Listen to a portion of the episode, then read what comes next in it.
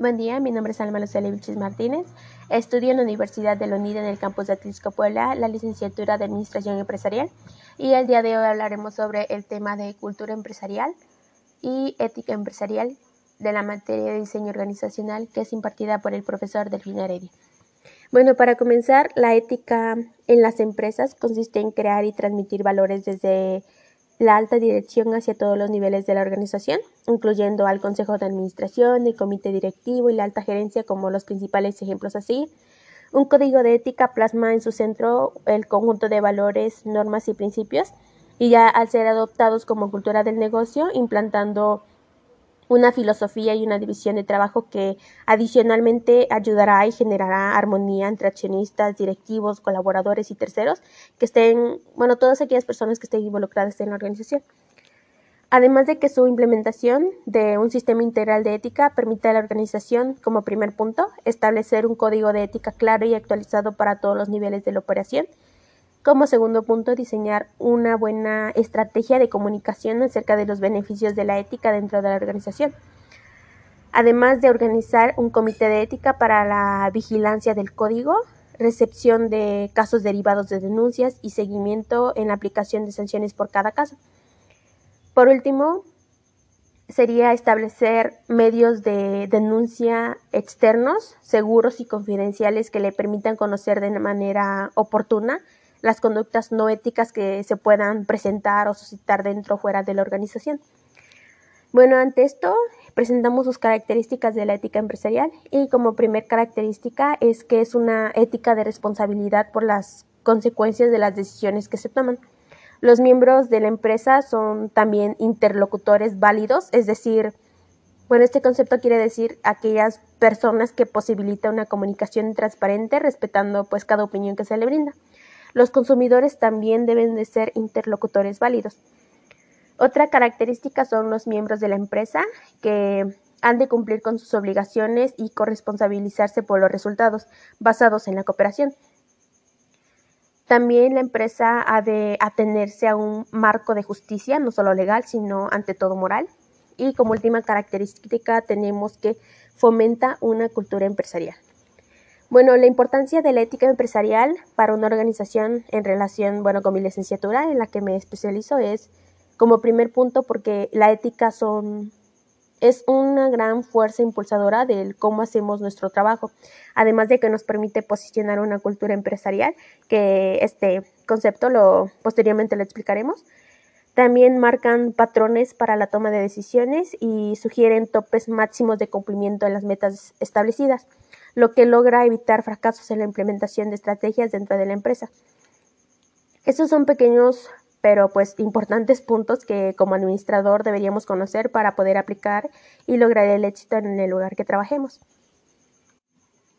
Como segundo tema tenemos la cultura organizacional. Bueno, pues como sabemos es la personalidad de la organización la que se pues caracteriza, caracteriza la forma de ser y hacer las cosas, además de que tiene como base sus valores, misión y visión.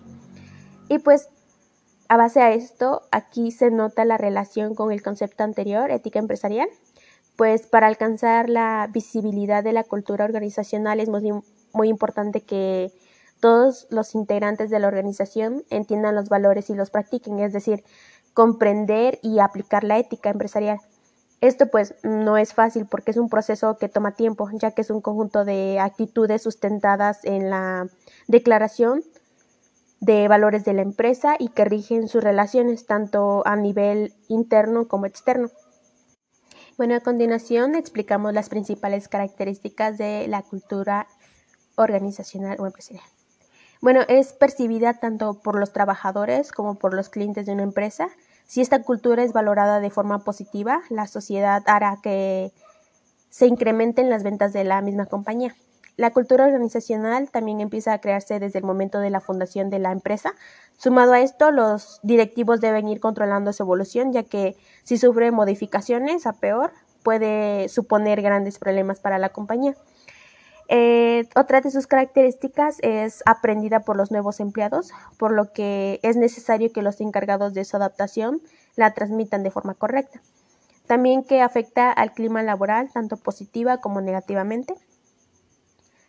La cultura organizacional es determinante a la hora de la comunicación interna y externa de la empresa. Estos aspectos son fundamentales en relación a la interacción con los clientes y entre trabajadores.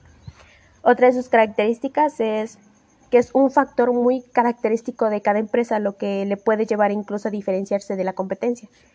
Como última característica tenemos que en empresas grandes se puede generar subculturas divididas por zonas geográficas, espacios o equipos de trabajo. Ahora, la importancia de la cultura organizacional. Bueno, si están pensando cuál es la diferencia entre una empresa que tiene cultura organizacional y otra que no la tiene, pues algo simple. Se puede hablar positivamente de la organización por encima de los productos que ofrece. Cuando las empresas establecen un propósito y se comprometen con él, deben necesariamente crear prácticas para cumplirlo a diario, y la ejecución constante de estas prácticas lleva a crear la cultura organizacional. Eh, bueno, como ejemplo es como si en una casa se establecieran reglas de convivencia y todos pues contribuyeran y apoyaran para cumplir con las labores domésticas, pero el propósito es ser una familia feliz y unida.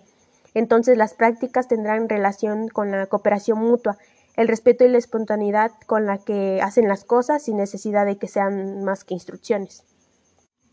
Y es así como funcionan las empresas que instauran la cultura organizacional entre sus trabajadores. Se nota cuando alguien las conoce y observa que hay un conjunto de prácticas ya arraigadas entre las personas, para hacer funcionar la empresa bien y pues en armonía. Ahora, la importancia que tiene la cultura empresarial para mi licenciatura, bueno, en relación a mí, que pues me especializo, como ya lo mencioné, en administración empresarial, es que pues consideramos que la cultura está en todos los aspectos de la vida, en todo lo que haces, en el hogar, el trabajo, la escuela, la, incluso la universidad etcétera. Este, pues al momento de ejercer su trabajo o alguna otra actividad que amerite de su participación, debe estar completamente informado de a qué público o a qué tipo de personas se va a, dirigir, ya que un buen líder debe tener completo conocimiento de los hábitos, costumbres y o conocimientos que las personas de su alrededor ejercen. Y bueno, pues estos fueron los temas de ética empresarial y cultura empresarial. Gracias.